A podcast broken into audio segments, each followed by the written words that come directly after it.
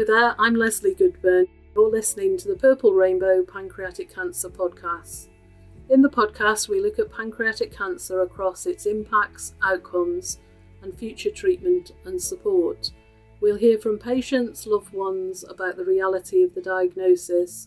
We'll hear from surgeons, oncologists, and nurses about the work they do to support people who are affected. We'll hear about the wonderful work done by researchers to find a breakthrough in understanding and treatments for the future. We hope that as a result of the podcast, you'll learn more about the signs and symptoms, about how this diagnosis affects the family, about the hope for the future. Thank you for listening. Charlotte and I look forward to you joining us on our journey through pancreatic cancer throughout the thirty days of November, with contributors from across the world. The Purple Rainbow podcasts are produced as part of Seth's legacy in memory of my wonderful, kind, curious, funny husband, Seth Woodburn.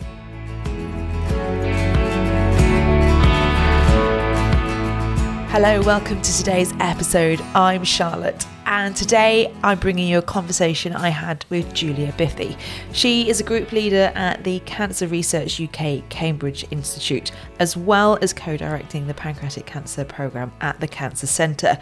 And she's told me all about a new grant that she's got for part of her lab, and also some of her frustrations about where research is at for pancreatic cancer research. So I'm a group leader, so I uh, inspire and mentor a team of great people that works on uh, the pancreatic cancer tumor microenvironment. So we work on everything that is not cancer cells. So we work on the non-cancer cells that in pancreatic cancer are the majority of the cells, actually. Up to ninety percent of the, uh, the mass of the tumor is non-cancer cells and non-cancerous components. So we are interested in the communication between these non-cancerous cells and the cancer cells, and there's evidence that these non-cancerous cells promote the growth of the tumor or help them escape therapies. Wow, it sounds fascinating, and I think a lot of people might be surprised to hear about the, the you know how just how much of that tumor isn't cancerous. I think that's a surprise to, to, to lots of people. Is is it a surprise to lots of people? Yeah, it definitely. I mean, considering that pancreatic cancer is such a lethal cancer, that the majority of the tumor is not cancer cells, but is not non-cancerous cells. And so they play really important roles, though, in providing support for the cancer cells to grow and to uh, spread at secondary sites and uh, to generate metastasis that, as we know, is one of the main features of pancreatic cancer patients when they are diagnosed.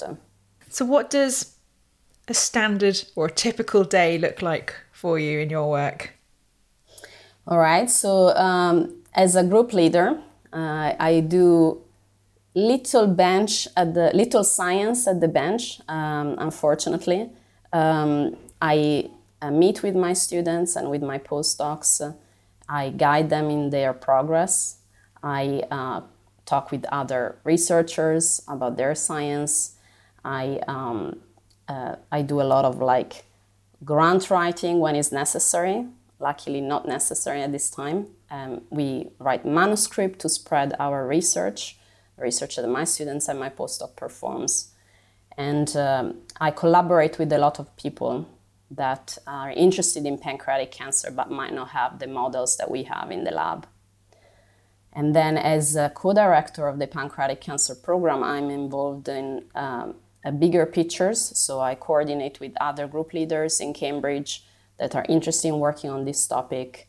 Uh, we organize scientific meetings and business meetings, and we interact with patient representatives. We have a really good patient representative group here at the Cancer Centre. You mentioned about grant writing, and you've received four million pounds recently, haven't you, for for, for new for new research? Is that right? Uh, well, yeah, my lab received about one million, uh, four million in Cambridge um, across uh, uh, three different laboratories, and that's uh, going to be uh, part. It's part of a larger uh, grant of about twenty millions. That's a, a cancer grant challenge that's funded by Cancer Research U K and the N C I, and it's going to uh, focus on understanding and targeting cancer-associated cachexia, which is a metabolic condition that affects uh, pancreatic cancer pa- patients at late stage. but actually a lot of other um, cancer patients of other cancer types that are diagnosed at a late stage. And it's a, a comorbidity, which means that uh, um, uh, patients can die of that disease and not necessarily of the cancer.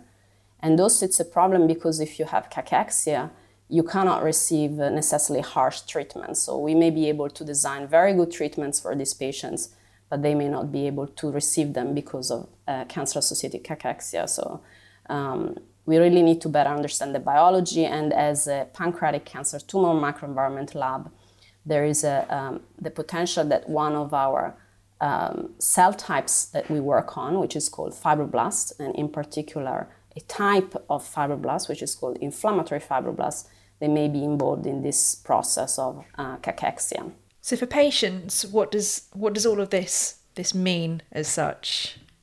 So cancer-associated cachexia means that you uh, you lose a lot of weight, uh, a lot of uh, muscle mass, um, appetite as well. It's unclear who comes first, um, but you are in a position to be Uh, le- even less healthy than because you have your cancer. And there's evidence that the cancer cells may be involved in this, but also in the non-cancerous cells may be involved in this. Uh, and there's a really uh, connection across the tumor, the muscle, and even the brain. And we need to understand how we can uh, target what the factors that are involved in this process so that a patient can um, be healthier and have no cachexia so that you can receive other treatments to cure the cancer as well. So obviously the healthier you are, the easier it is to deal with, because some of the, the treatments for, for, for all cancers are not, they're not fun, they're not nice, are they? Exactly. I mean, it's really harsh treatments, and especially for pancreatic cancer, because we're still way behind other type of cancers with targeted therapies that would target particular type of uh, sensitivity uh, of that tumor. So we really rely on uh, chemotherapies, uh, which are um, not very effective unless a patient can undergo surgery. But also for pancreatic cancer patients, obviously, that kind of surgery is really um, a, a commitment in terms of, you know, life changes, obviously. Why did you get involved in this area of research? So I've always been interested in uh, cancer research uh, before doing my PhD, and uh, um, at the end, towards the end of my PhD, which was on a very different subject, I really wanted to focus on a cancer type that needed more research, and that was uh, an unmet need. And uh, what stri- struck me of uh, pancreatic cancer is that in decades there has There hasn't been much improvement in survival, and it's quite sad. uh, and so I I wanted to uh, train people that would work in this, and I wanted to work on this myself. And how do you think things are changing at the moment?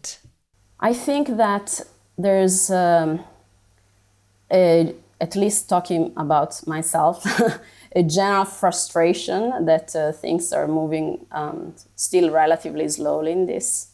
Um, but I think there's also here in uh, uh, in the U K, I would say in the pancreatic cancer community here, uh, a eagerness uh, of really collaborating uh, and making a change. Uh, and uh, the difficulty obviously in, in uh, bringing new therapies for patients is that it's not just about the research, it's also about how you communicate with the clinicians and how you talk with the patients and what the, they are their priorities. And I think that's what's very special about the, the Cancer Centre here in Cambridge and our program, is that we have the ability to communicate across all of these different areas and also to engage industry. Because again, to if you want to bring something into the clinic to the patients, you need to make this as an exciting product for industry to follow up on. And how do you do that? So, um, my particular area is a quite um, uh, interesting topic at the moment, because uh, uh, during my postdoc we made uh, uh, very interesting, exciting discoveries. I will not go too much in the scientific details, but basically um, we are working on this particular cell type uh, called fibroblasts that is in, I would say, every organ of your body.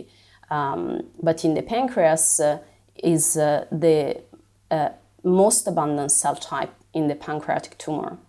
And uh, for a long time, it was thought that it was just one cell type. And now it turns out that there are different flavors of these fibroblasts, uh, that they have different roles uh, in the progression of the tumor. And so industries are excited about this because they see it as a promising uh, target to develop therapy.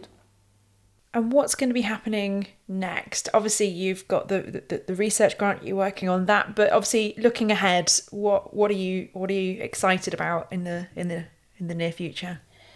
So the grant that we received on uh, cancer-associated cachexia covers just uh, um, one area that we are interested in in our lab. And actually, um, so my lab, as I mentioned, is interested in the crosstalk between the cancer cells and the non-cancerous cells. And so we look at this in various, uh, from various angles. And so um, one of my students, for example, is looking at how the genetics, uh, which means the mutations in the cancer cells, are uh, driving differences in the non-cancerous cells. And the idea is that uh, perhaps instead of looking at pancreatic cancer as one disease, we can look at pancreatic cancer as different diseases, and we can group patients in smaller groups, and so develop therapies that would target it to smaller group of patients, and that would prove to be more successful than just trying to target a disease as a as one single disease. So we are very excited about that area. Uh, we're also uh, looking at metastasis, uh, looking at pancreatic cancer as a metastatic disease rather than a primary tumor disease.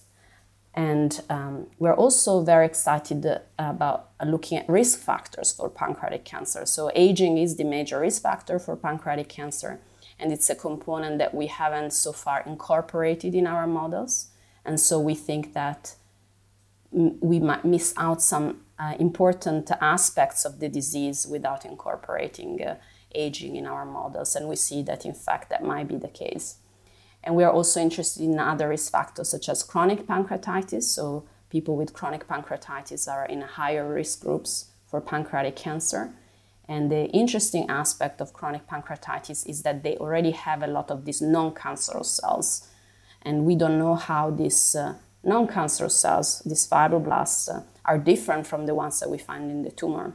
So ideally, we want to find differences and potentially develop diagnostic tools for early detection of pancreatic cancer, which is a very important area because one of the main problems of why so little is that we detect it too late.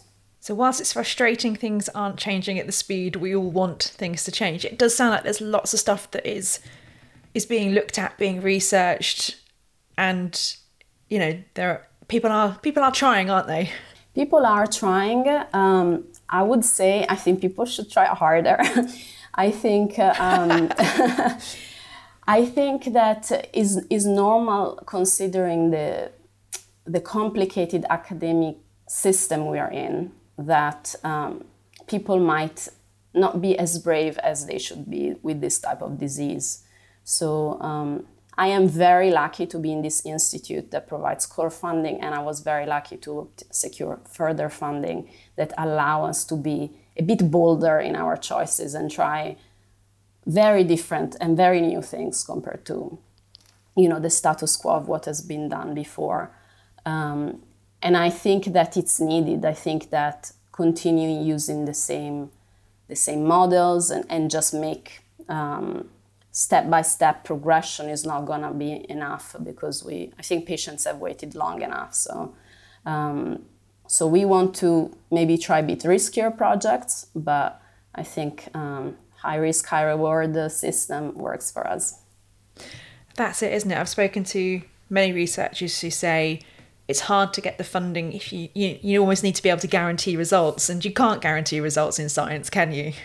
Absolutely. I mean, that's what I was saying. Is is not is not uh, um, fault of scientists in academia. I think the system needs also radical change, and it's true that uh, for many uh, funders, you basically need to have done the project that you're proposing to do.